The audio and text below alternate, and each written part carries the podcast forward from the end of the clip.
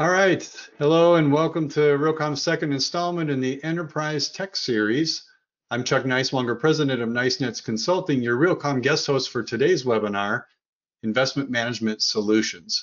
And thank you for tuning into the live session or viewing this as a recording. This webinar will be slightly different from others we have been doing because we're going to be discussing a representative example of an investment management company's technology requirements and interviewing potential vendor partners as you might in a vendor selection process. More on that in just a bit. But before we get started, let me go over a few housekeeping items to help you have a great webinar experience. Thank you to our live attendees. We do encourage you to use the Q&A box at the bottom left of your screen to submit questions or comments. I have a ton of questions lined up for this group, but if your question does not get answered during the webinar, we will follow up with you directly. You'll find today's presentation and the one from part one, along with the presenter's bios in the handout section of your GoToWebinar control. For the best results of this webinar, we do recommend closing out any other internet applications, especially streaming videos. Don't watch Run on Hulu. The mom is crazy. Watch us. You'll get a lot more out of it. I trust me. If you are experiencing any technical issues with connectivity, sound, video quality, the best thing to do is to disconnect and then click on the webinar link again. You can also email Sarah Bemporad at sbpmporad at realcomm.com for help during the event. But don't worry, you won't miss anything since you will receive a link to the webinar recording in the next few days. This educational webinar is supported by our outstanding sponsors. AppFolio has both property management and investment management applications that are seamlessly integrated to work anywhere, allow you to work from anywhere, business continuity and keeping connected with teams, customers, tenants, and investors. DealPath is real estate's most trusted management platform, empowering smart investment decisions with data-driven insights and digital collaboration. Real Foundations is a professional services firm focused on helping real estate companies make smarter decisions and more profitable decisions. They are recognized as a world leader in digital collaboration. And Yardi provides innovative, industry-leading real estate investment and asset solutions for organizations of all sizes and asset classes globally.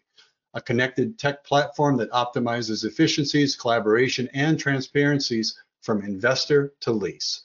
And we are always so grateful for what these vendors bring to our industry, to Realcomm, and to educating our viewers in sessions like these.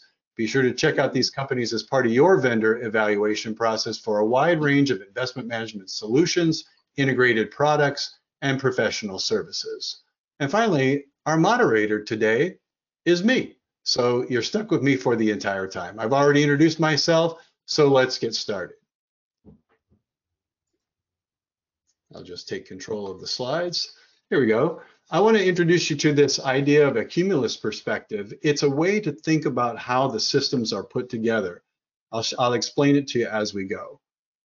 You'll see application data represented by a line, and you'll see a common data key at the, at the bottom.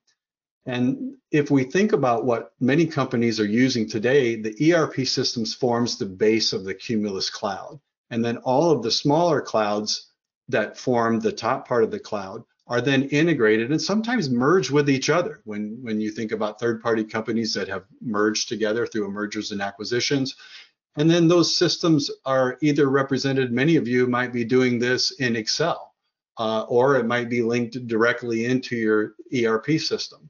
And so when we start with a system like this, it's just very different from every company. And I think that's an interesting part of this discussion is the starting point of every company.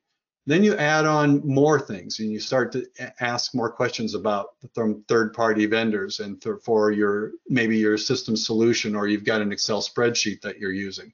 So it's Excel, it's single vendor, it's multi-vendor, it's a combination of everything. And the different color bars represent different data sources within it.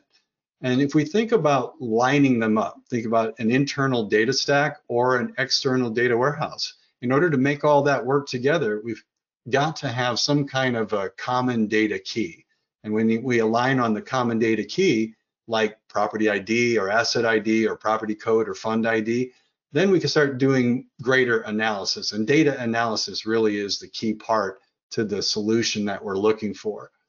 When we think about that whole data set, then all your applications portfolio all together now, especially if they're band-aided together through Excel, you start to get surrounded by different challenges within your investment management applications, including operational risk, where maybe one or two people might know how that homegrown systems works. It's labor intensive with manual data entry, has a potential for high turnover when employees get frustrated. Data integration, uh, in order to avoid duplication or potential for errors, you're really looking for a single source of the truth for regulatory reporting uh, and new ESG reporting, the system has to be able to evolve and be able to get uh, additional reporting requirements throughout. The data quality governance uh, often precedes integration projects where you want to have uh, ensure the quality of the data, the accuracy, and the efficient integration.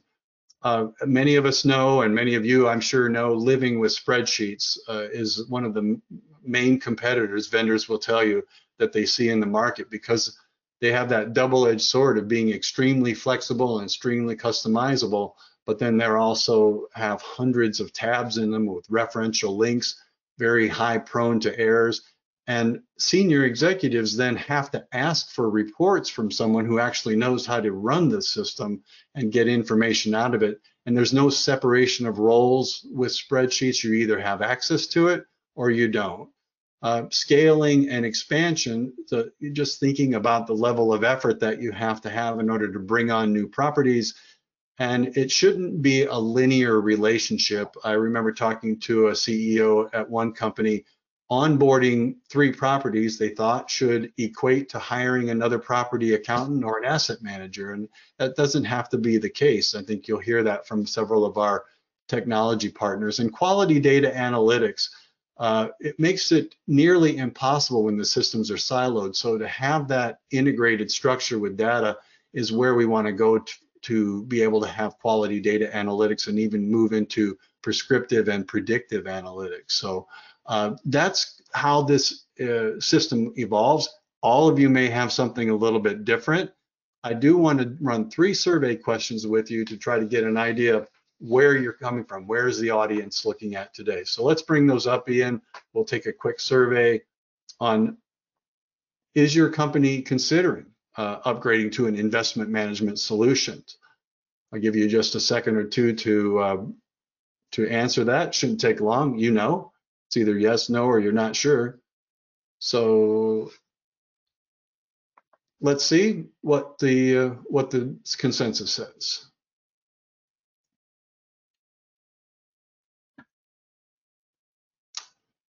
So over half the audience says yes, they're going to they're going to be upgrading, and uh, uh, only 22% say no. So you must be satisfied with what you're doing and 22% say not sure. Let's check another stat here. Uh, which one of these statements best describes your current investment management system? Tried to include just about everything that could be a possibility. You may be doing it exclusively in Excel. You might have a single vendor, multiple vendors with third party, all of the above, or you're just really not sure and you've tuned into this webinar to try to figure things out. So, all right, let's take a look, see how that distribu distribution looks. 25% Excel, 25% single vendor, nobody with multiple vendors. That's that's great. Well, I guess that's not true. All of the above is 13 and then not sure is 38. So uh, interesting. One more question real quick if you know, if you can, uh, you can put not sure if you're not sure. How does the system move between applications? As you saw in the data cloud, those each one of those smaller clouds represented a third-party product or an Excel spreadsheet or some way, and you've got to get the data from one system to the other into your your GL, your AP, and all of your reporting systems. So uh, it's either integrated, it's outsourced, or you're moving it manually, or some combination of the above. Let's take a look and see how that turned out. 38 integrated, nobody's outsourced, nobody's moving it manually. I find that hard to believe. but some combination of the above 38%. That gives us a good idea. All right, very good. I think that's awesome. Let's, uh, I want to bring in Stephen Suriano. He's the director of IT for DRA Advisors.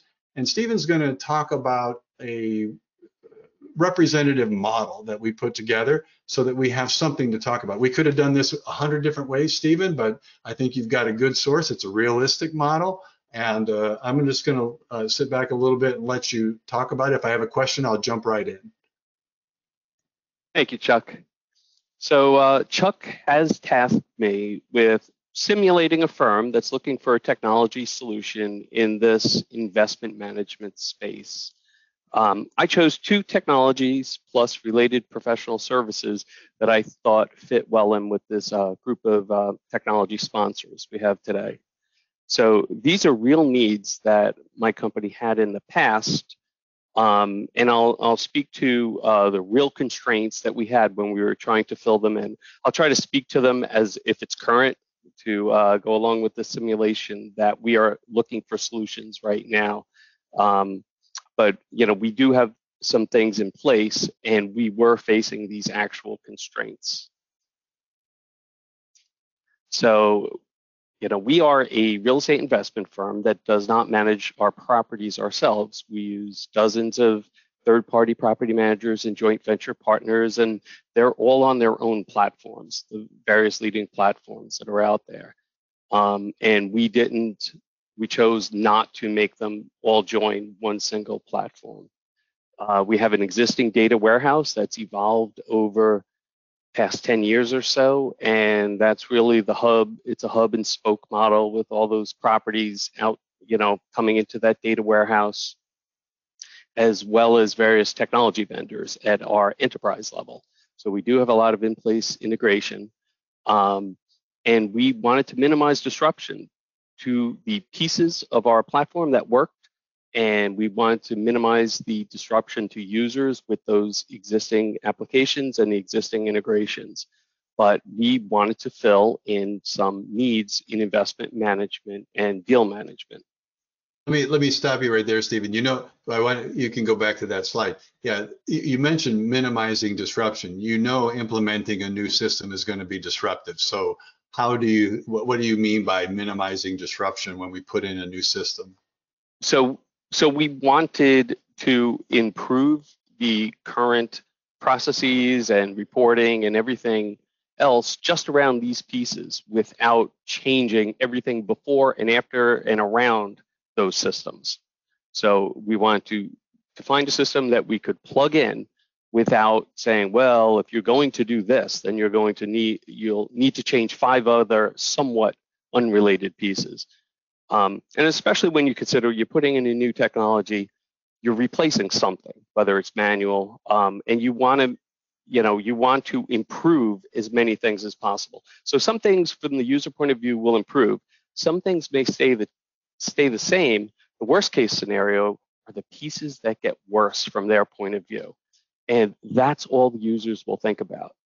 So well, I think that's that's an important part because oftentimes uh, you know, my question right here as a consultant uh, for the for the for the, uh, the, for the client would be what's the relationship with the senior executives and do you have an executive sponsor that says we've made the decision this is what we're going to do and for those resistors those people that don't want to get on the system or don't want to participate and, and help make the new system good we have a name for them. They're called former employees, right? That's, that's one way to handle it. Uh, is that is that this? Is it was there part of that happening? Well, they would it would only be that extreme if they didn't want to change the actual system that we were changing. So we're going to definitely go out of our way to to minimize the effects outside of uh, the existing system. For instance, okay. right. if there's something, if there's data already in the data warehouse before this, it, it better still be there after this. Got it. Got it. All right. Let's hear the rest of your requirements. All right. So the first piece we'll we'll call investment accounting, which is an important part of investment management. And the first line here, it's the basic blocking and tackling. It better do all of the ERP things well, you know, just like a modern system with all the bells and whistles that you would expect. Um, we were coming from a legacy ERP that didn't understand investment hierarchies. It didn't understand funds, investors, deal structure, you know, all those levels of a deal structure, including JV partners. So a purpose-built investment accounting system will do that for you, as well as integrating the capital transactions, which are necessary for all kinds of KPIs, and sometimes are, you know, go along with journal entries, sometimes not, sometimes do. So you need that functionality. Um, as well as, you know, you're creating this hierarchy, it needs to be an automated consolidation and set of elimination rules. So you can generate GLs or financials at any level of this hierarchy. So that's the hard part that investment accounting does. Um, for us, you know, we know if we have this system and you pick a vendor that either integrates with another vendor or has it within their own stack, you can do other things as well as investor portals and dashboards that you know maybe replace our existing um, dashboards and CRA, CRM functions with investor letters and statements, and then all those pesky Excel models that we talked about. You know, it wasn't going to be day one or phase one of the project, and it may never happen. Um, and you could choose to, to, do it in the same platform or go in go in a different direction and you could you know plug in different pieces from different vendors. I want to so ask you a quick question on that on, on that slide. Is does potential future projects translate to uh, we'll see how the initial implementation goes and if you don't screw it up we might give you money for, to do something more? It could it, you know it could be. It, it could be part of that. Um, but it's also individual decisions, you know, different um, costs and benefits. And, you know, for example, in Excel, um, something that always comes up, I think so many people use it for waterfall models right now. And, and part of the reason is because people can understand it and you can hand it to a JV partner and they can look at it and audit it.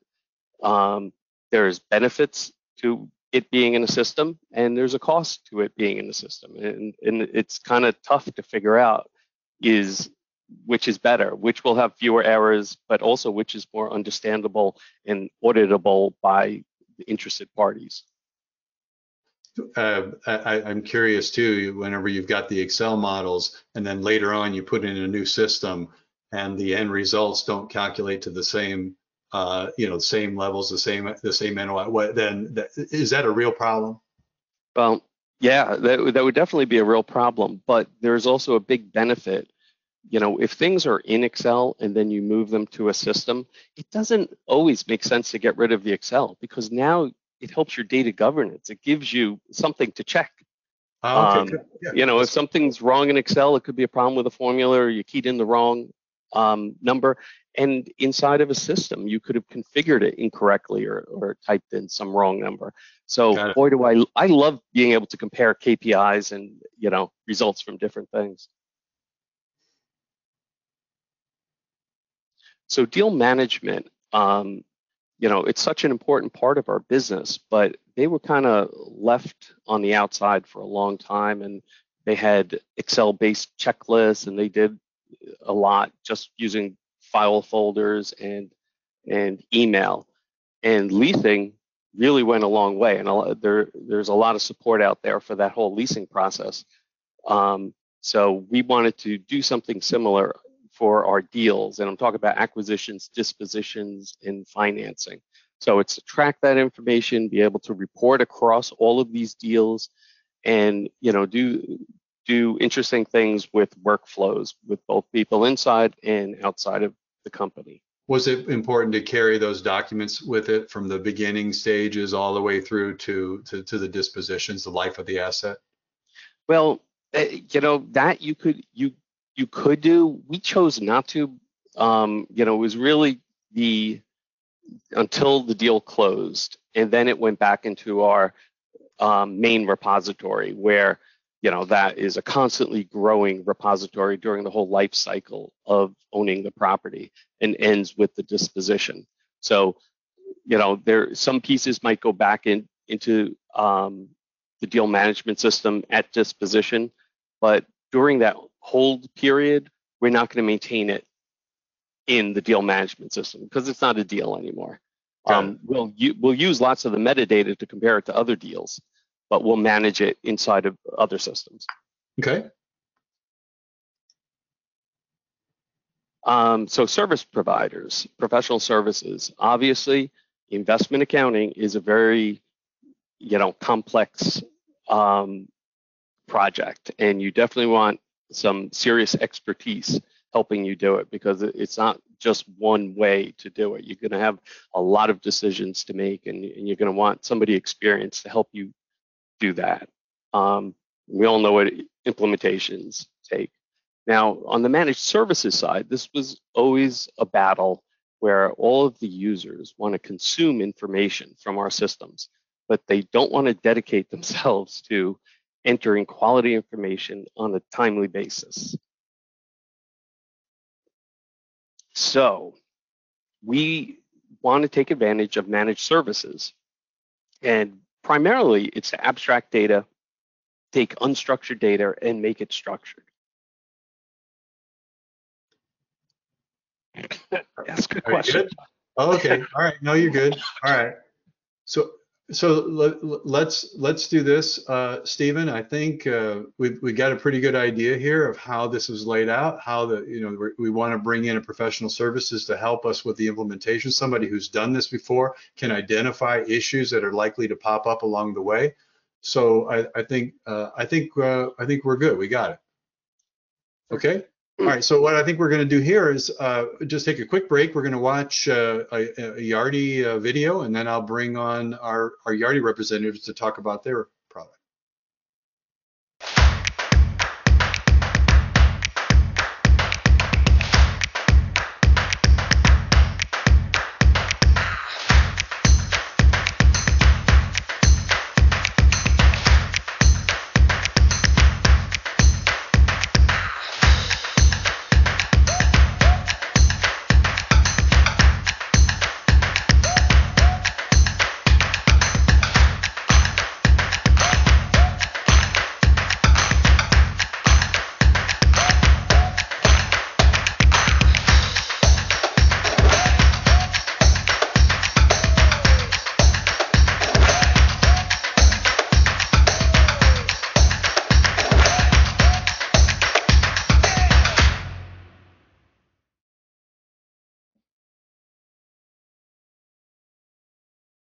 All right, very good. We're back uh, with Chris Barbier. Chris is the industry principal for investment management at Yardi. Chris, welcome.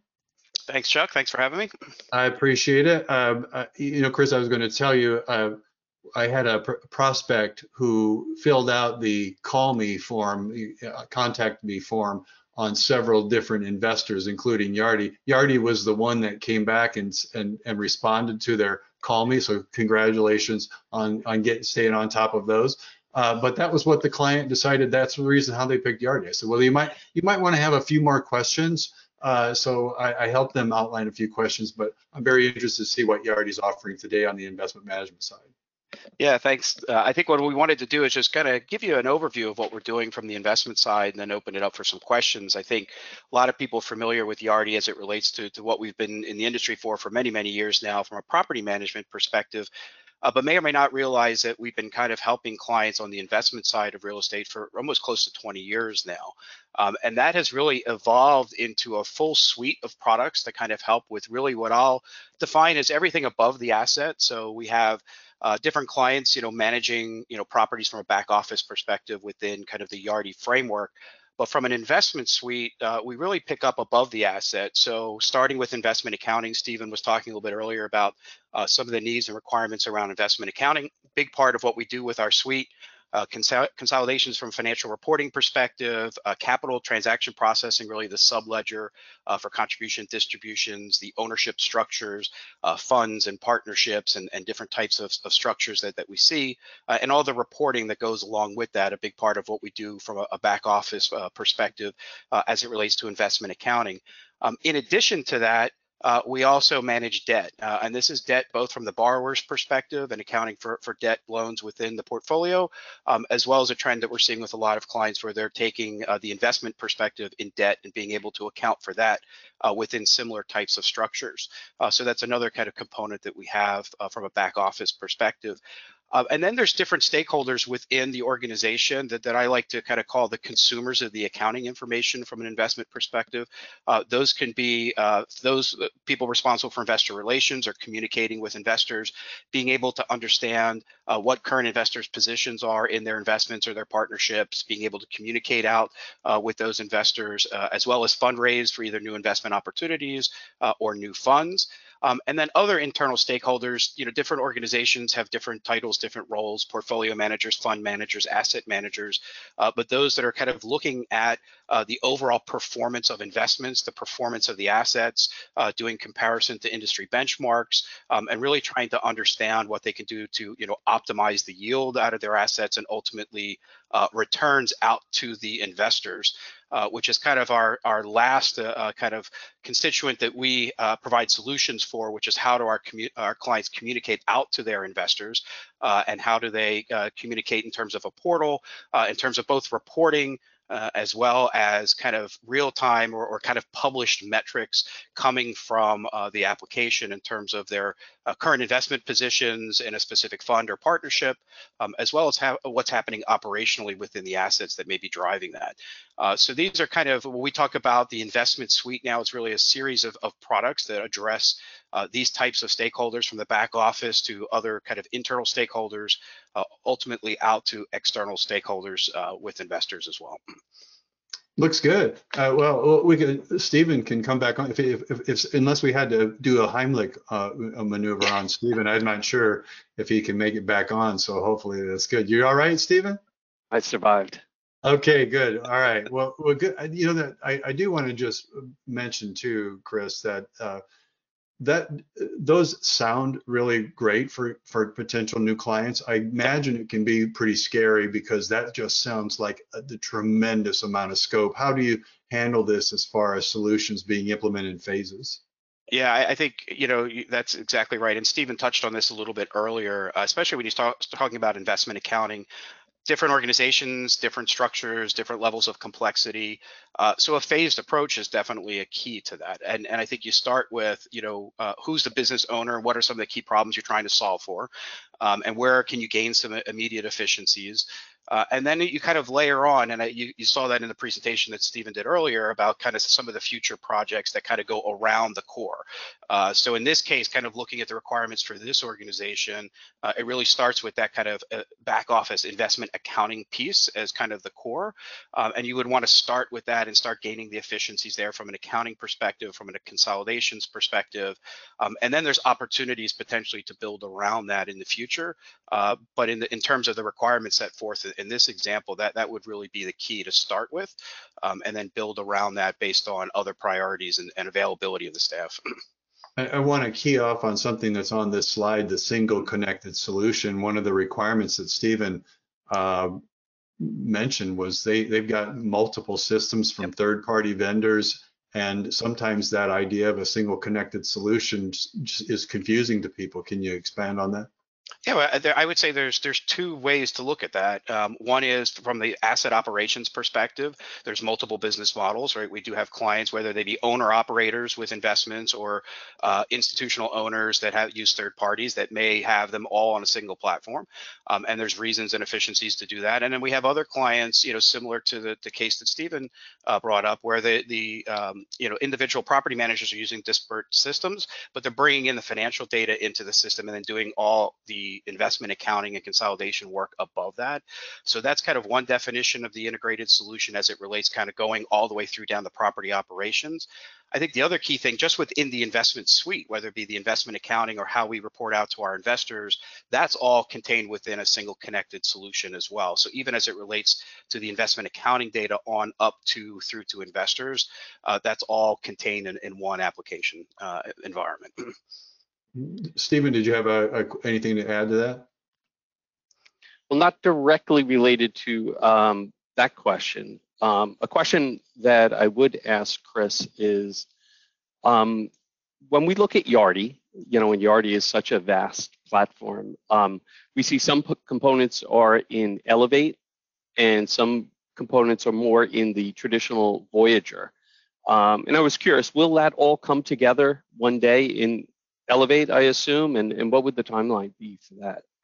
I can't speak to the overall timeline because there's a lot of moving parts within the Yardi organization, but I would say yes, that is the direction that we're moving in. I could speak even within the investment suite.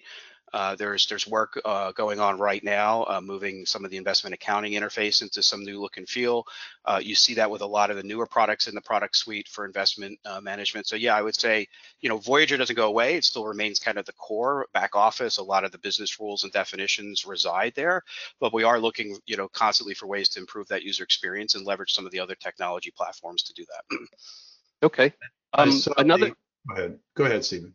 I was just going to also ask. Um, you know, companies that have been using other systems, uh, whether it's Excel or something else, have a lot of old data for outdated funds, but you do need to bring some of that together, um, you know, to bring those returns together across those funds. And does Yardi solve for that?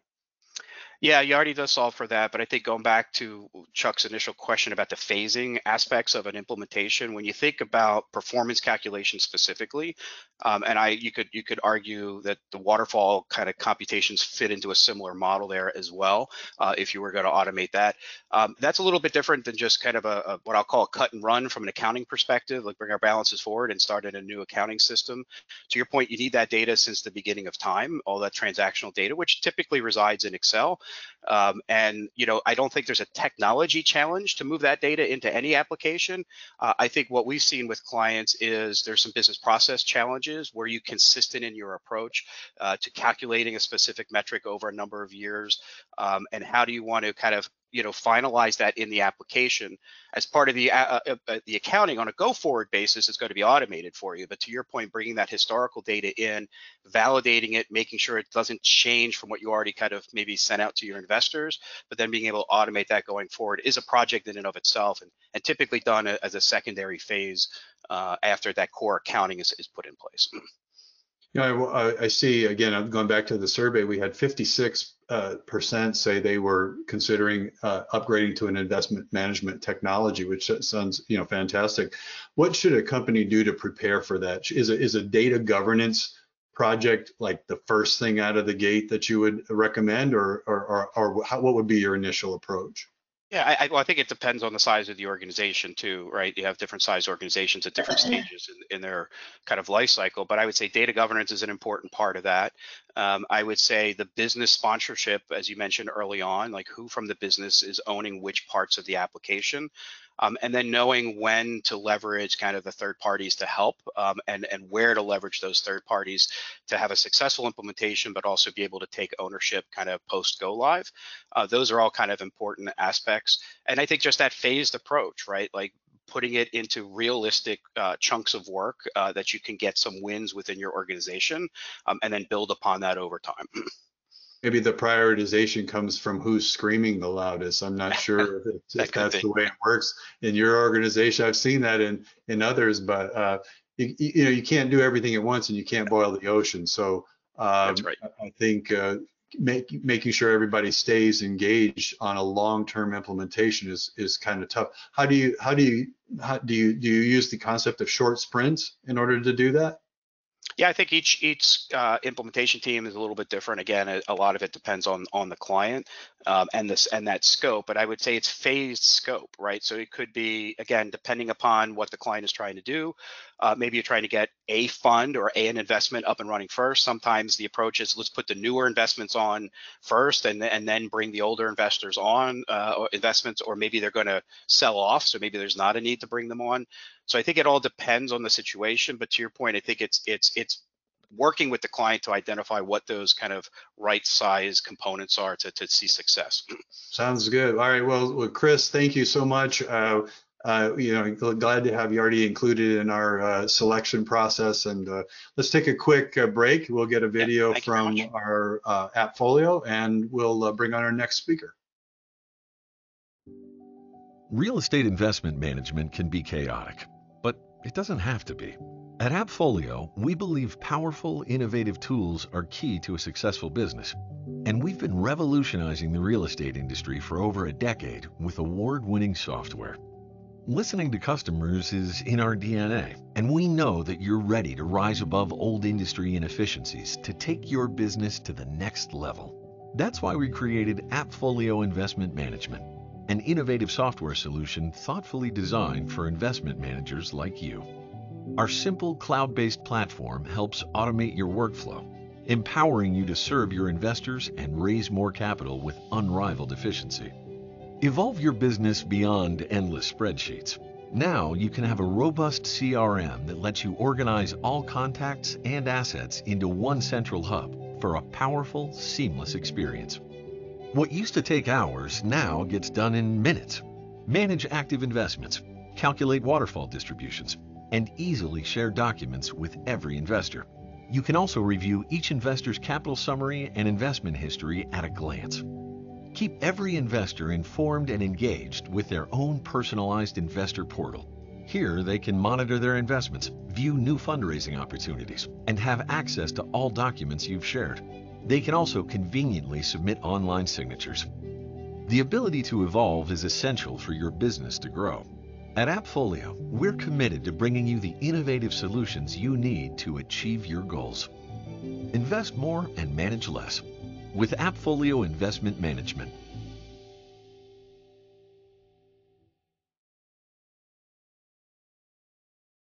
All right, we're back, and I'm going to introduce uh, Rich DeMail. Rich is the enterprise solution engineer at AppFolio, uh, and Rich, you uh, great video. I have a lot of great information in there. I think the end users will have a lot to to take away from it. Uh, tell me a little bit more about how your product, what are some of the strengths that you would uh, use to apply to this particular um, this particular representative company? Yeah. Hi, Chuck. Good morning. Uh, thanks for having me today. Um, yeah, I, you know, the, the video actually highlighted some of the, the things I think that were in line with the presentation that we saw previously. I, I would say, you know, one thing that um, that I think differentiates AppFolio is uh, we have a corporate value at AppFolio. It says simpler is better. You know, we we started the company uh, in 2006, and uh, yeah, that was one of our fundamental concerns: uh, usability, user experience, ease of use, and ease of adoption. And we really took that to heart when we uh, developed the solution. Our solution is very much purpose built for the investment management and real estate community. And um, I think, you know, as you look at our applications, you know, a lot of people tell us that, hey, things are really intuitive. It's a quick, it, you know, it's quick for us to learn. It's quick, quick for us to adopt, and we really take that seriously at our company. Um, some of the things that um, uh, that, that were in the presentation previously that I just kind of want to highlight. Um, uh, investor relationship management is one of them. Uh, investor relations is, is really a core part of our business. Uh, deal management in particular, uh, managing customers through um, their, you know, or I'm sorry, managing investors, you know, through their acquisitions as as uh, active investors, very important um, for our uh, system. the fundraising activity is a, a key part of what you know we bring to the table, as well as a fully functional and very easy to use investor portal so we can share information, collaborate with uh, potential investors and actual investors, uh, you know, throughout their life cycle with uh, our customers. Um, and then the other part is kind of the ba basic blocking and tackling of an investment management solution. When you get into, you know, things like, you know, complex complex entity structures, and you know waterfall calculations and managing all the transactions um, you know contributions distributions capital calls etc simplifying that getting our customers less dependent on things like excel which are you know kind of a high risk endeavor is very important to us and getting that in a system that's traceable auditable and um, reportable is really important as well. And then I would just add, it's not on the slide here, but we have an underlying foundation for property management, you know, for property managers as well as a, a general ledger. So, you know, uh, I, I think we check a lot of the boxes that were on your charts, uh, Right. but not all of them. And And good- no, it's uh, fine. It's good to know. So I mean, I'm going Yeah. to see if Stephen can come back on. He may have some specific questions, but right now, my my question to you is the uh, in, investors. Uh, that investor portal is that typically where clients would want to start because they if they're not doing an investor portal and they're emailing out documents and they know that that's not really the best way to do things, the most secure way to distribute uh, information, distributions, uh, documentation, investment results uh, performance, that sort of thing. Do you generally find that that investment portal is the right at the top of the list in, in the implementation? It's it's very much at the top of the list from our customers in terms of where they see value in a solution right? You know it's very front office oriented. It's um, you know it's the bread and butter of their organization. It's investor relationship management. And it, it also is useful in helping them acquire new investors having a portal that they can interact with potential investors as well as existing investors. So the portal is actually is one of the one of the easiest things I think for us to propose to uh, our potential customers because many of them, in, in in my experience, many of them have maybe you know manually built a website, but it's not integrated to you know everything they do. It's not integrated to the fundraise process. It's not integrated to their targets uh, and reported as such uh, it's not integrated with you know the collaboration and communication with the potential investors and the investors. So there's a lot of efficiency gain that's potential there.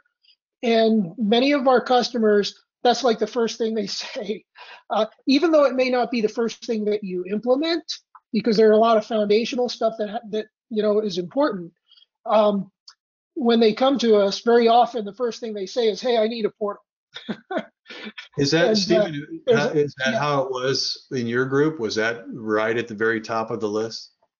Well, having a portal was very important, but we had done that before we had the investment accounting system. So now we're in the situation of do you replace one with another? Um, so that that's one of those uh, questions. Okay, I would think Yeah. too, once they maybe rich, once they see what you have to offer, uh, and and the the risk and the level of effort to maintain one that you might have, especially if it was a, like you said, a homegrown portal that was developed through a web developer, very different from what you might have with an integrated system. Yeah, absolutely. It's fully integrated. Um, it, it, you know, it's integrated with all the all the back end processes that go with that. Uh, it's integrated with you know things like tracking contributions. Well, you you you know you acquire an inve- an investor, and uh, eventually you're going to want to call capital from them, and you want to match that against the the, the contributions in the system. Um, you know, you need an integrated solution to do that. Otherwise, you're doing everything offline and you're doing everything manually. And that's what most of our uh, new customers that are looking for solutions are, are looking to automate. They want to make that seamless. They want to make that more, work more efficiently for them.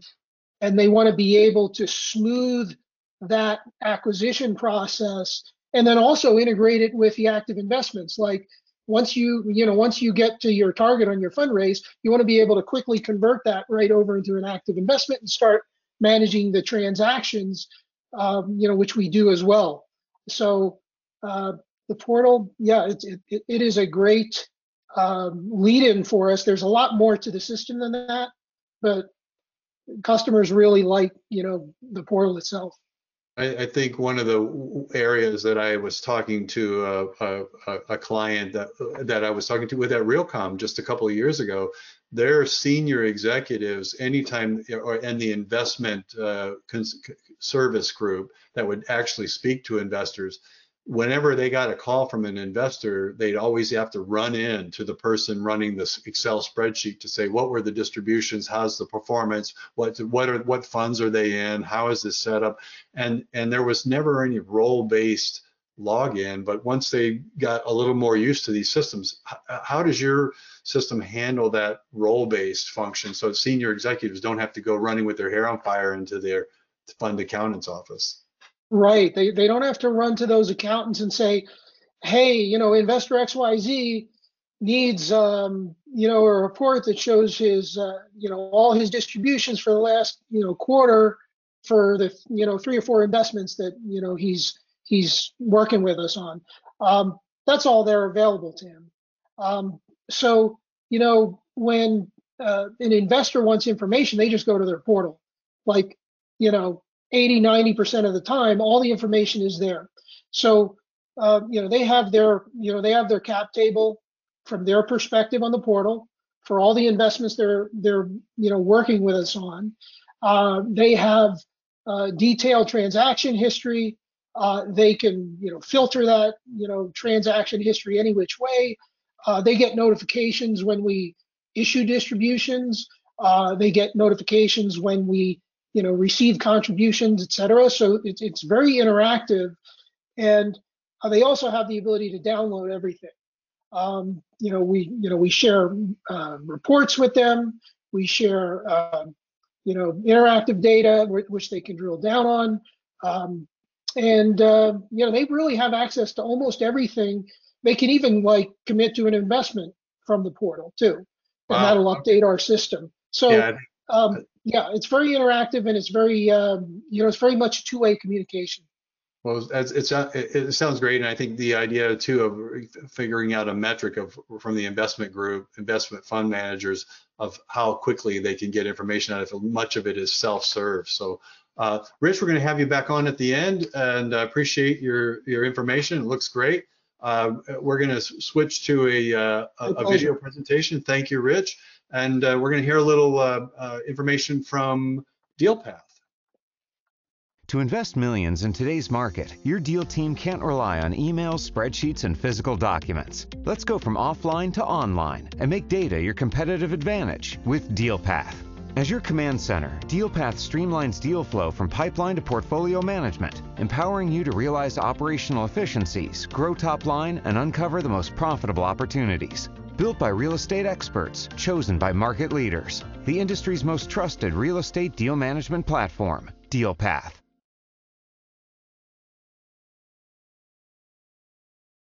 All right, we're back, and I am with Joe Moskowitz. Joe is the Director of Business Development and Strategic Solutions at uh, DealPath. Joe, welcome.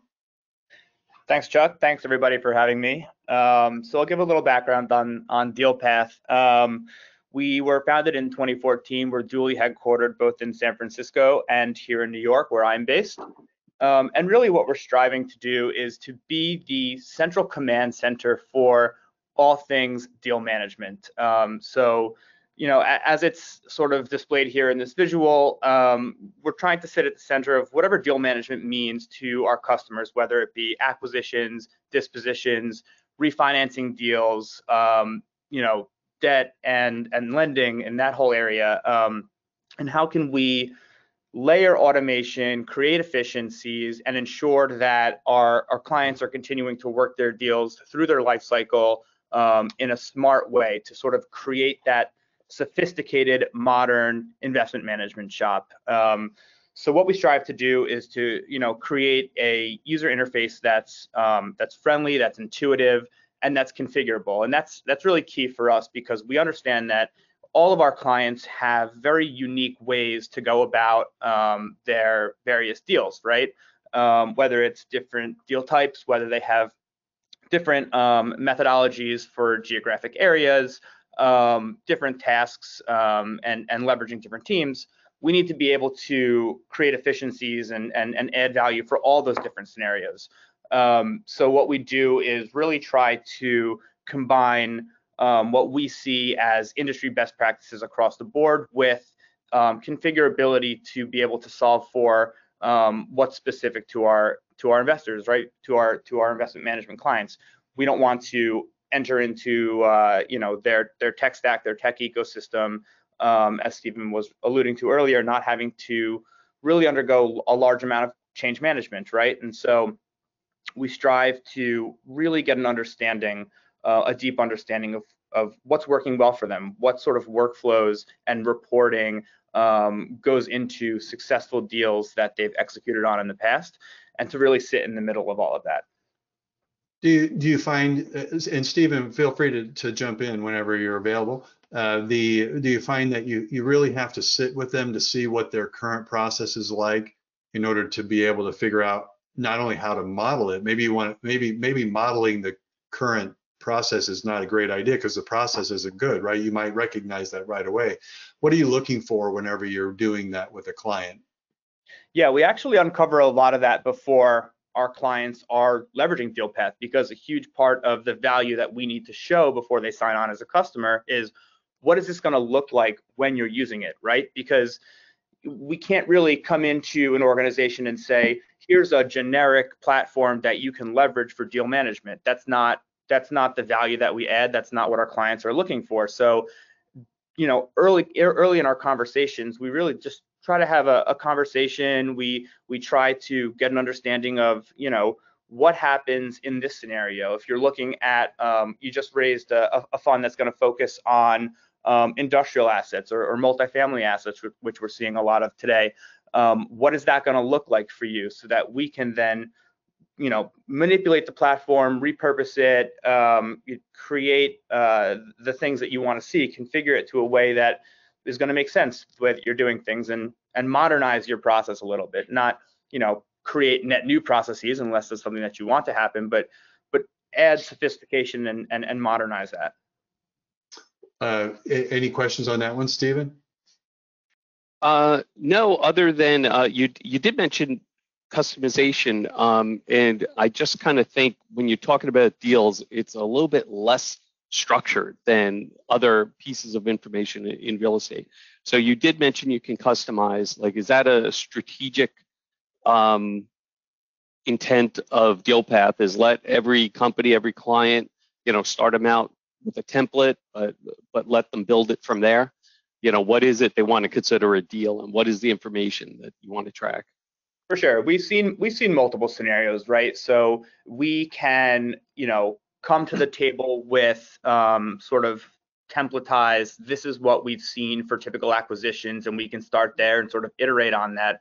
Um, but more frequently, what we see is let's partner and build something within DealPath that is unique to to us in this organization, and let's make it successful, right? And that's really the core of our implementation process. And you know, we have our data model, and at the top of our data model is the deal and the property. Um, and then we do have a very high level of configurability. And on the customization front, um, we enable our end users to build out um, info fields, which are really just you know data fields within our platform that they want to see uh, as it relates to either the deal or the property. So it's you know custom data fields within the framework of our data model, and then allowing that to be passed through our API framework.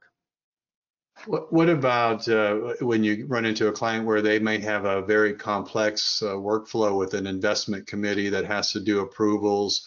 For uh, their their deal procedure, their review process is complex. How do you model that? I mean, it all starts with getting a really under, a really deep understanding of what that looks like, right? Um, and then configuring the platform to enable them to be successful and automate that um, in DealPath. And um, you know, that's that's part of our implementation process. Um, we recognize that um, often you know, our, our, our clients have very specific ways they go about their investment committee approval process and what their investment committee wants to see out of an IC memo. Um, so we take all those things that they're sort of married to and they want um, to automate, and we do just that. We we automate the way that the data gets populated in an IC memo. Um, we format it and enable our users to iterate on the formatting of how that's going to be displayed. We can automate the um, the exporting of that. We can automate who um, has access to that IC memo, um, and then sort of leverage our configurable workflows to play into their processes um, as it relates to the the investment committee. Got it. The um, you know I think one of the other uh, areas that people have struggled with was the all of that documentation uh, and where it gets stored. Is it stored internally into the system? Does it go into a network shares? Is it part of a different document management system? How do you interconnect with that? Yeah, I mean, you know, we're we're a SaaS platform. It's it's stored it's stored on DealPath. So um, solving the problem of hey, what's the latest and most updated version of this, you know, of this IC memo, or where can I find the latest um, updated data on this deal that I'm working? It's going to be in DealPath, and any of the data points that um, relate to each other in DealPath, you know, if, if one's updated, it'll update everywhere in the platform. If it's on the IC memo and you update it on this page over here, it'll feed the IC memo. And so it's a way to really add a layer of data governance on top of on top of the deal workflow, which is you know something that we've seen as a major issue that a lot of our clients are facing before using DealPath because they live in all of these various Excel models, all of these various Excel-based pipeline trackers where you know there could be multiple versions of that and they're not sure where it's stored or what's the most updated um, you know data set. I think one thing too with clients where one of the things they're most interested in is how is it going to integrate with my ERP system? How am I going to get information from an existing deal? Thinking about acquisitions, I've heard, you know, maybe for every 100 deals, 10% move past the letter of intent, maybe term sheet, and of those, you know, maybe only uh, maybe three or four might actually close. How does that then flow into one of the main uh, ERP systems?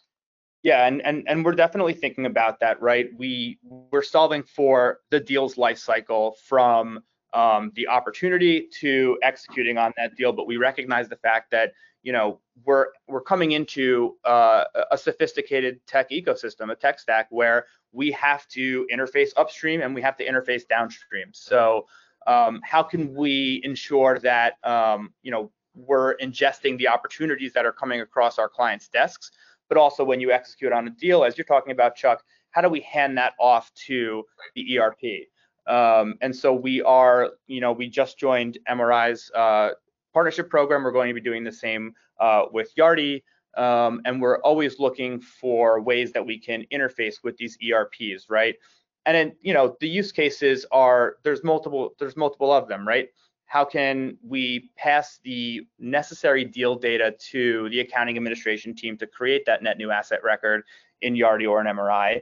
And then on the flip side, you know, how do we bring that data back, whether it's to kick off a disposition workflow or to just allow our deal teams to have insights into the owned portfolio to make more uh, intelligent um, investment decisions. So those are the the integrations and the ERP interfaces that we're currently um, working to build out. And so um, definitely looking forward to increasing our um, our functionality and, and our partnerships with the. Uh, yeah, you know, if, if we, you know, like you remember that Cumulus model that I started with, if you had that uh, common key, like a property ID that just survived from the day the acquisition, you know, the deal was even considered all the way through into the ERP system and through distribution, that just brings so much of that data together. Um, you know, that, that, that it is always an interesting part uh, of that piece. Uh, Stephen, how was the how was the for for you that level of integration, that level of handoff? Did that work well? Yes. So uh, I think DealPath really does a uh, a nice job with integration in in that it provides an API. We're, we're kind of hands on with our integrations. So you know when there is a good API that you can really you know push and pull data, um, we love that rather than just some sort of upload download. But um, one thing that Joe hasn't mentioned is they do have this ability for uh, end users to push data from an Excel. Like you can, an end user can define a temp, an Excel template, and they could bring it right in without, you know, and that's more one time, or maybe it's, you know, I'm not exactly sure every scenario where they use that, but it doesn't even involve IT. You know, IT can do the the nightly job of, you know, pushing, pulling data back and forth but the users can do their ad hoc things that they need to do. Interesting. Well, good. Well, Joe, thanks again. We're uh, we're going to catch up with you at the end. We'll bring everybody back on in a second. Uh, we're going to take a quick break and hear from Real Foundations.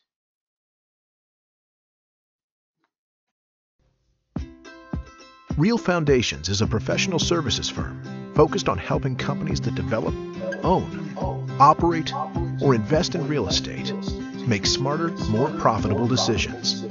From the building itself to the way it's developed, operated, and capitalized. No firm understands the inner workings of the entire real estate ecosystem as well as real foundations.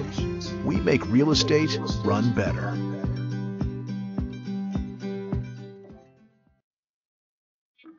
All right, we're back with Chris Johnson. Chris Johnson is the senior managing consultant at Real Foundations. Uh, Chris, welcome.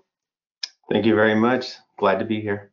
You know, I think uh, one of the things that uh, Stephen had uh, uh, uh, alluded to in his presentation was the idea of this partnership, an implementation partner. Can you talk a little bit about some of the strengths like that with with with Real Foundations and how you approach a new project like this? Sure, absolutely. Um, our Real Foundations has, you know, been doing this for a long while now, right? We've we've been at our core together for over 20 years, um, 22. Um, and you know, our leadership team goes back even further than that. Um, we've delivered over 2,500 plus projects, and we also deliver uh, managed services to our clients across the globe. Um, we you know, we we've been very successful in in pushing out projects, so we have a, a good idea about how to do that. Um, you know, a lot of a lot of the keys to our our success are just simply our core values, right? We're going to work hard, we're going to tell the truth, and we're going to do what we say we're going to do. Um, that's that's what we are, that's who we are, that's how we work, and we expect that of all of our our people. And I think we we deliver on that successfully day in and day out.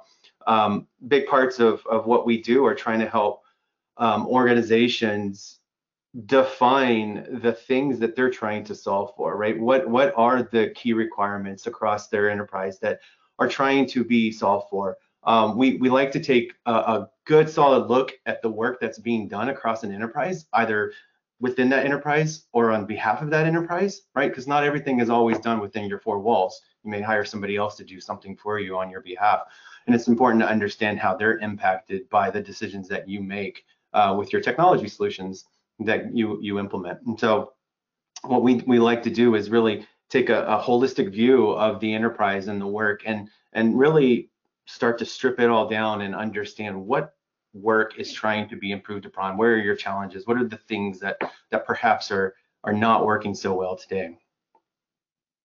Well, I, and if I again working with a client, my my next question, if they're going to be selecting an investment management system, is there one that's uh, Real Foundations is uh, more familiar with than others, or or should I be very careful about which one we select, and or should we be ha having Real Foundations help influence the selections based on your core competencies? That's that would be a, a, a very natural question from the executives. Sure. Um, we as a firm do not necessarily push any single application on a client and say you you need to implement this solution right? We're that's not what we're in the business of doing. We're in the business of understanding all the different technologies that are out there and trying to help clients make those those decisions that are going to be um, the best for them right? And so we often run through selection projects where we're helping clients um, define requirements but there are also cases where um, we're not necessarily doing a system selection. The client feels really confident that they've identified the right solution. Um, we're not going to come in and, and, force you to go through a selection project if you if we you know if we all collectively feel like that's not necessarily uh, necessary. But what we do want to make sure that the client has done successfully is properly define the requirements, the things that they're trying to solve for, right? And if and if we feel if everyone collectively feels like that has been established, then a lot of the times what we'll do is we'll we'll take those requirements and we'll we'll do sort of our our own review of those requirements to make sure that you know it was there something perhaps that they've missed? Maybe there's something else that could be um, improved upon there. Um, and then we'll start to align it with solutions or if they already have a solution in mind we can provide a quick opinion as to whether or not we believe that solution is is going to to meet their needs um, and then ultimately the decision rests with the client, but we're going to try to provide as, as much insights and experience as we can um, on those sorts of decisions. Yeah, that's very similar to the my, my uh, data model. I don't resell anything. I'd rather sit on the side of the client and help them ask better questions Absolutely. and re- really help them uh, figure out, you know, which what's going to be the long-term partnership with the vendor solution, uh, that, you know, that that that they have. Did you see anything in the requirements that Stephen presented in this model, this uh, representative company, that would cause you concern that you would immediately want to go back and ask questions to get more information? Yeah, um, I I think I, I referenced this earlier about defining the work that an enterprise does, and oftentimes we'll hear from a, a client, "We need a solution for deal management. We need a solution for accounting." Okay, um, that's great. That could mean a whole lot of things. So let's be more specific. Are we talking about debt accounting? Are we talking about fund accounting, property accounting, uh, development accounting? Right? There's all sorts of different pieces and parts of accounting, and the same with deal management. There's a lot going on in these processes. And uh, you know, one of the the the fears or, or things that uh, you know maybe mistakes that a client could make is is they just go to a vendor and say, "Hey, I've heard really good things about you. Can you show me your product?" And and uh, and the client, you know, the the vendor comes in and they just demo, you know, and start demoing and selling you all this stuff. Um, and then the next thing you know, you may have missed one of the most important things that you actually needed as a firm, and you didn't see that demo. And now you're like, well, they don't do debt accounting, so they're out. Um, but the reality is, is that they they actually did. So that's why requirements are, are so important, and making sure that you're properly defining them um, is really really important, and aligning them against the work that you're doing as well. Um, and if you understand that, then you can help ensure that um, you're you're not going to overlook anything that that's you know that that could that could uh, be a potential challenge or, or, or issue in your your enterprise. I had a prospect that was going to move from Timberline to uh, to another product, and they said they got a quote for implementation, and it was about like you know a twenty thousand dollar quote, and I thought uh, that seems like a very low quote for for a complete overhaul. Uh, I, I think one thing that I, I said we've got to get everybody together and define what done means to you. So if if if if the if the the client says done is this and the vendor who's doing the implementation thought they understood what it was and they think done is this, that gap starts to result in change orders, right? So. Absolutely. um, we we uh we we prefer to avoid the change order if at all possible. So yeah, we we like to go in fully scoped and, and everyone on the same page as to what's going to be delivered. Is there a formula that you've seen? You mentioned, you know, um, so many years of experience. Is there a formula that you've seen that typically works based on a, a representative model like you've seen here? Like let's let's start with the investor portal piece. Let's get get that piece done. Let's start. Let's shore up the data piece. What what's sort of the formula for success? Yeah, um, uh, you know, I, I, think the answer is a very, very consultative answer, but it depends. Um, um, but a lot of a lot of what happens um, is is really, I think, I think being in a, a phased approach can often be a, a great, great approach to um, to taking on large implementation projects. Um, and a lot of it you know it's it's uh, the reason it depends is is because of you know how much help do you need? How much budget do you have?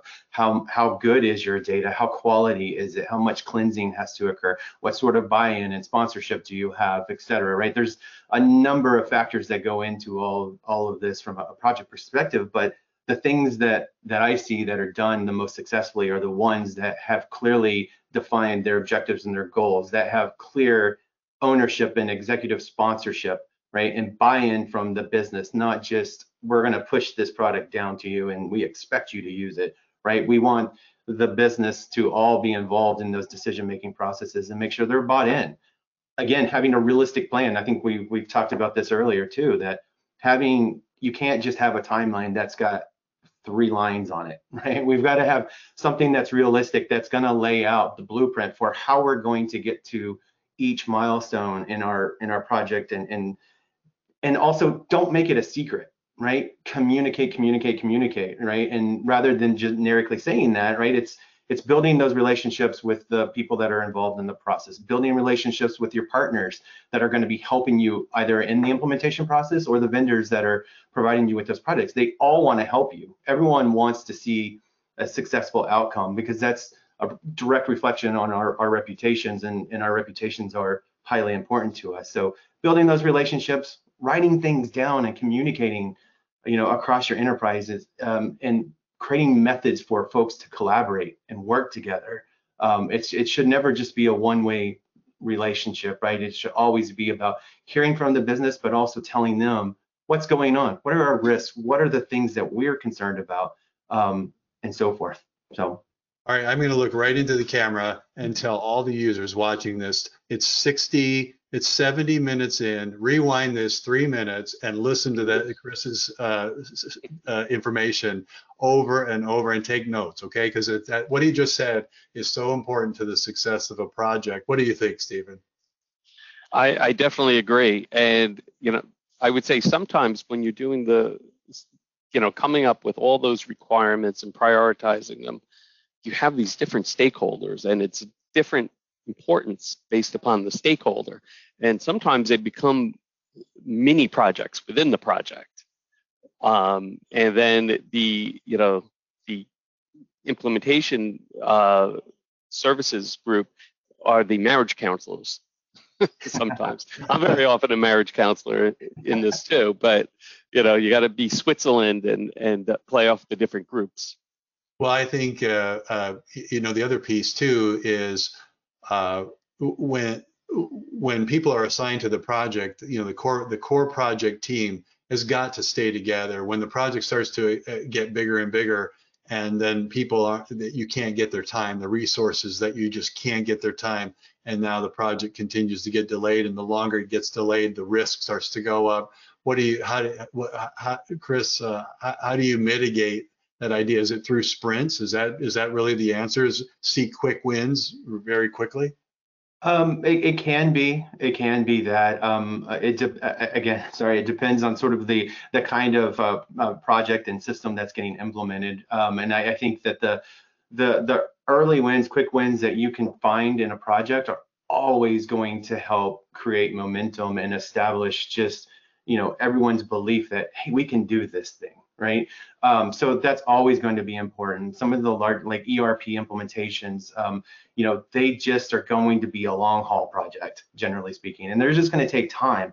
And so again, we've got to keep people energized and, you know, uh, keep them involved in the project, right? Don't just talk to them once and then we'll come back to you in three, four months, right? And that's not what we want to do. We want you to constantly be engaged and constantly be a part of it. And right, so we we have we at RF, we, we do a, a very stringent sort of methodology to the way that we implement uh, uh, projects and, and, we're, we're going to follow that and help lay out a path for and everyone will understand that path as as we get going but it's going to set us all up for success and all along the way we're trying to mitigate risk and include folks so that the change when it does come will be a little less on everybody and everyone feels like they had some part of that project and had some some bit of ownership in what they have done so that when it's delivered, they can say, I made that decision. I, I think one of the things that I that I've seen uh, too is that when people realize they they start to see the results, those sprints turn into results. They see the results and they're like, "Wow, I didn't know you could do that." And now that I know you can do that, can you do this new thing? And you're like well that now the scope starts to change right? So that's that's quite uh, quite interesting. Well chris uh, we're going to uh, bring everybody back on in a second. Um, but thank you again for that information. I think again go back to minute 70 rewind three minutes play that over again. You'll all be better off for it i'm just telling you. Let's do a quick survey while then everybody else can come back on and we'll have a little round uh, a little round table i like to throw a survey up about uh, waterfall distributions. Everybody else can turn their camera on, unmute, come back in. So I, am very interested in the in the in the in the live group that we have on now. Uh, are you would you know do you rely on a vendor system to do waterfall calculations, or do you think your company can only do these uh, complex uh, JV partner, uh, GP, LP, uh, waterfall distributions in Excel. You're always going to be doing it in Excel. Do you, is there a combination of both, or, if you're not sure? So give you a second to take a look at that because it makes a big difference. If you know if if the vendors are saying they have a waterfall system, and you look at them and go, well, they'll never be able to model what we do then it's, it's it probably never get part of the implementation. Let me see the results of what we've got so far. Very good. Excel only, 40% vendor system only, zero. So, all right. So all of you vendors who've got waterfall modeling uh, and you've got a combination of both, 20% don't know, uh, that's fine. So let's talk about that for a second. I got everybody back on. Chris, I'm just going to start with you. You were on first. Uh, th- that level of complexity can be tough for people to buy in on. Um, how do you approach that? Well, I think I think you have to have a realistic approach to waterfalls. I think anybody, any vendor, anybody else who comes in and tells you they can do 100% of your waterfalls is either lying to you or doesn't really understand the industry. To be honest with you, so um, I think part of this is understanding the complexity. Part of this is seeing where you can automate and where you can. I'm not surprised to see clients doing some in a solution and some in Excel. Uh, there are certain things, you know, I always say that the waterfalls are as crafty as the deal people, and they're constantly coming up with with new ways to to uh, come up with different deal structures that may not always be able to be fully automated in a system.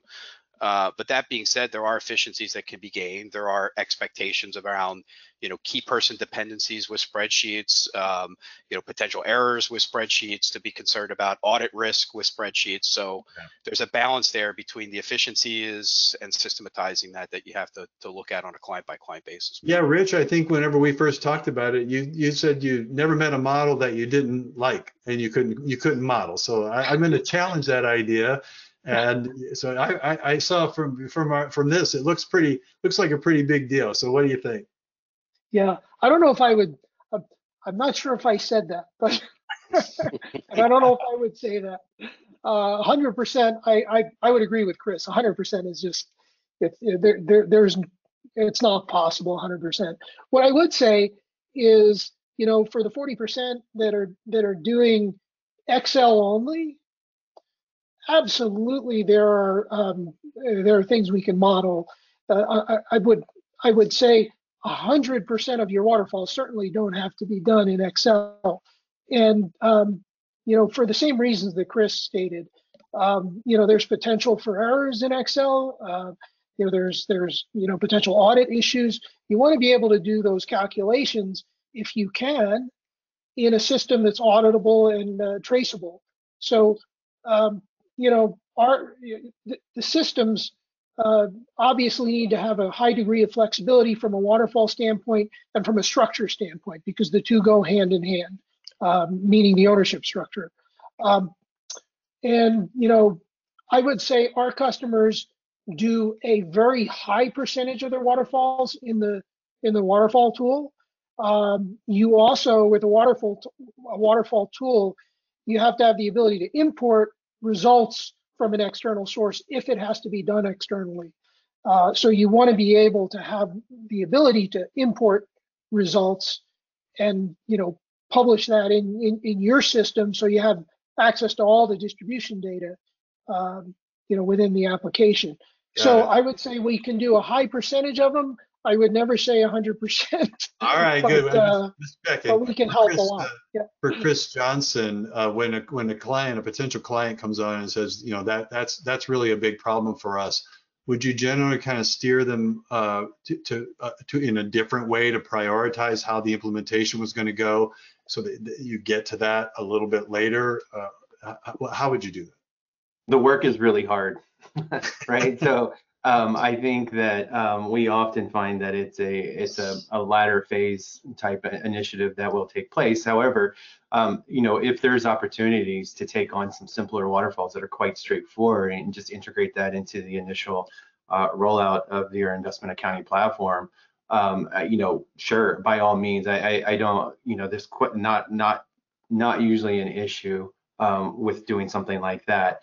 Um, but the more complicated ones, there's a lot of switches and, and things that you have to get right. You need good quality, clean data, right? Because you can't just rely on data going forward. You got to rely on the past as well. And if you don't have that readily available to you, then you're going to have struggles with that. And and and then you know with Excel, you know anything can happen. And maybe there was that that fun word of a plug that was in there somewhere somewhere along the way that someone made to to get it to work. Now we've got to figure out how to get it to work in in the new system, right? So those are challenges, but um, they can all be overcome. And completely agree with the the rest of the guys that um, you know 100% likely not possible, but um, you know also depends on the the enterprise. Some some folks have relatively straightforward across their entire platform. Um, some have some of those crazy crazy structures that um, you see. So. All right, Yeah. there you go. s- 79 minutes in again. And You guys rewind that. Listen to this guy. I'm just telling you. All right, Joe. Uh, you know, if I had a client that was, they had a lot of requirements similar to what Stephen outlined here, want to bring in a, a, a- an acquisition system, a deal system. Uh, would you prefer to work together at the same time with the other implementation team and get these things done in parallel, or is it just, you know, wait a minute, let's let's keep these things prioritized? Where would you like to be in an ideal solution when it comes to someone who wants to do do both things at the same time? Yeah, I mean, I have absolutely no issue with um, entering into the picture when our, our clients are sort of reevaluating their entire tech ecosystem, um, which is also why I love working um, with consultants and advisories um, like Real Foundations because the thinking is there, right? The mindset is there. They're laying everything out. They're getting a really good understanding of where data lives, what's the source system, what are the systems of truth, um, and you know, and mapping it all out. Where are the integration points? Where do they need to be? Um, so having that and and participating in that conversation actually leads to a much more successful implementation project, and then being able to create value right from right from go live. Um, so I actually prefer that scenario. Okay, great. Stephen, uh, back to you. Did you find that there was uh, arguing or confrontation about how the project should be laid out, or or or, or did it all just go beautifully smooth? How did how did things go? Well, I can't say everything goes smooth in a, in a project, but you know, I think you know, as long as everybody's goals are aligned, um, that's you know, that's the most important thing. You know, when you're when you're phasing it, um, like Chris was suggesting with uh, investment management, you know, you, you're probably going to pick a fund. You know, so that fund is going to have the toughest, but that fund is going to is going to uh, create the path and and the following funds are going to follow along behind that so you know it's good and bad to be first Got it. Um, Got it. mostly, For, for, mostly bad i think all right. For Chris i bad for the users I, I love it that you guys are also uh, so so kind to each other, and you you know you like working together. And you know Joe was talking about the you know the the blue skies and the and and the great integration product. Chris for Chris Barbier, um, I think uh, uh, when you come into a project with a with a client and uh, uh, what what are you what are you most concerned about as far as you know the collection process, hearing the requirements and and seeing things. You just you know you want it to be successful. And I think you mentioned too earlier. Let me modify my thought a little bit. It just popped into my head. A lot of times you're you're replacing the Excel. Those clouds in the Cumulus model are Excel functions Yep. that people have built in. Is there uh, is there a good way to to to move forward in a safe and prioritized way and moving the data? Talk to that a little bit. Well, I think it goes to a couple things. I think the the executive sponsorship and kind of an oversight because I think I think Stephen, you might even hit on this earlier about there are some people that like their spreadsheets and don't want to give it up, even though they should be giving them up from an efficiency perspective. So I think that overall, you know, uh, business and, and sponsorship is important. The phasing is important, um, and I think a realistic and and I think Chris, the other Chris, can speak to this as well. A realistic expectation of what it really takes for your internal staff. Um, and I think and the and the work that they have to put in to an implementation, regardless of what that is. I think sometimes that gets you know a, a little bit underestimated because everybody has a day job and a night job as well. Um, and while they're using third-party consultants to help with that, they ultimately have to own it afterwards. So um, I think there's some realistic expectation setting that has to be set for whatever that initial scope is as well.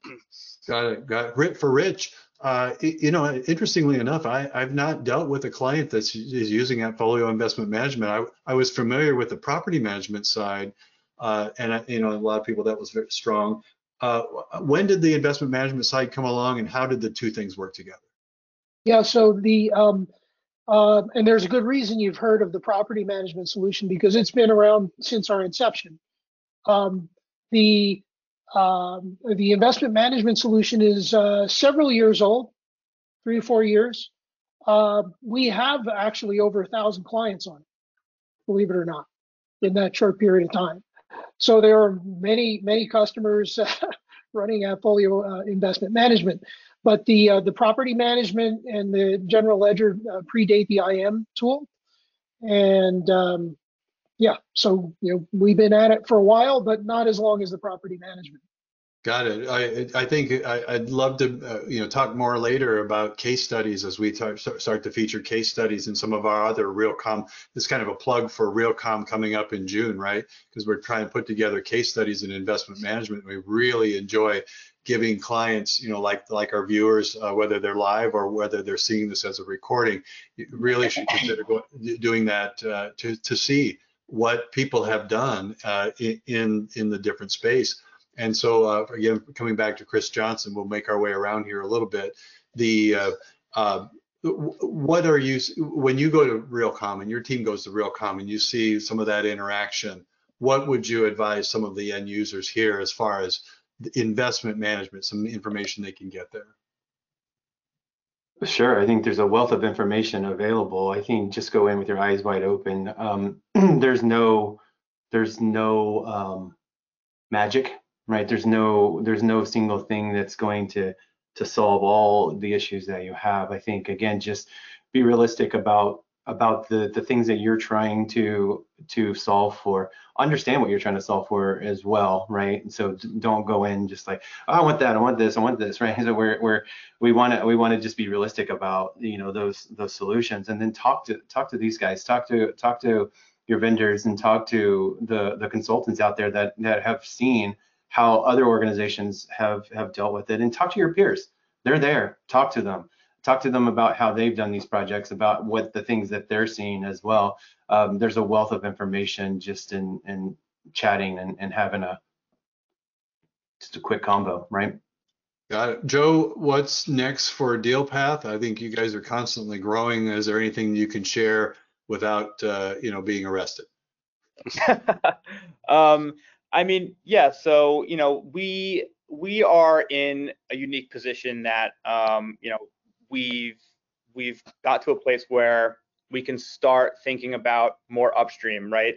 Um, I was alluding to it earlier. You know, how can we interface upstream? How can we interface downstream? So one thing that we're working on is um, being the place to go to for um, new opportunities, right? So how to we how do we interface with the brokerage houses? How do we interface with JLL, with um, CBRE, with Cushwake, and and and take in those opportunities so that when end users um, log into the platform, uh, they can see a variety of opportunities with um, various data fields, enough to make decisions on whether they want to move that opportunity into their pipeline, sign the CA, and start working that deal. On the flip side, we're also enabling our users to really create a robust deals database that they understand what's going on across the country, across the world, in different markets, um, with the ultimate goal of, you know, being that end-to-end marketplace for deal management to yield out more sophisticated um, investment managers. Good. All right, Stephen, last word. Fast forward three, two, three years from your model. Where where's things today with DRA advisors? Well, from we we did implement the all of those investment accounting pieces. The the pieces that I said you know, potential in the future are still potential in the future. Um, for deal management, we have implemented um, that deal management, and um, and we we've done even more than those those three kind of components. Um, we you know are kind of very flexibly looking at what is uh, what we're counting as a deal. Got it. Um, Got it. And, Great. and we do make it, we do make use of uh, implementation services when we need it and managed services. Um, you know, I, I think um, most of the companies like Real Foundations um, and the other ones out there, they use the foot in the door strategy of start doing one thing very well and say, hey, let's give them this, let's give them this other piece. Well, I And- think the, the you know the uh, we we must have asked great questions because I see no questions came in from the audience. So uh, it, it was a I love these interactive sessions. Thank you guys so much. Thanks to all our panelists for the you know just valuable contributions. Thanks Stephen for putting together the model. Uh, we hope to duplicate some of this at uh, at the Realcomm event during the investment management track. So uh, it is a little bit of a new format. For, and for our live uh, audience and those watching this recording, thank you for tuning in. And be sure to check out Friday's broadcast of Realcomm Live. That's at 10 a.m. Pacific, 1 p.m. Eastern, 6 p.m. Europe. And Jim Young typically does an interview. This time he's going to be with Steve Koshrain and Craig Stevenson. Our next webinar, part three of the Enterprise Tech Series, airs a week from today. It's May 19th. And that will be uh, accelerating the back office digit, digitization, automating everything. We focused on investment management today. This brings in everything else. And finally, be sure to go to realcomm.com to register for the Realcomm IBcon conference event. It's in Orlando, June 15th and 16th, with a golf outing and a pre-conference event earlier in the week. Uh, use promo code RC22Web1. You see that here uh, through June for a discount on registration. Uh, I, I, would suspect it's probably true. Everybody's going to be there that's here on this uh, webinar. So we will see you there. If, if we just scratched the surface. So if you have more questions, it's a great place to be, great place to interact, great place to listen to case studies and get in, interactive with the vendors uh, and listen to success stories and listen to the people who've stepped on the landmines uh, that have already gone down the path of what you're planning to do. So with that, I hope to see you all there. And that's it for us today. We wish you well. Be safe. Thank you. Thanks, Chuck. Thank you. Thanks. Thank you in Orlando.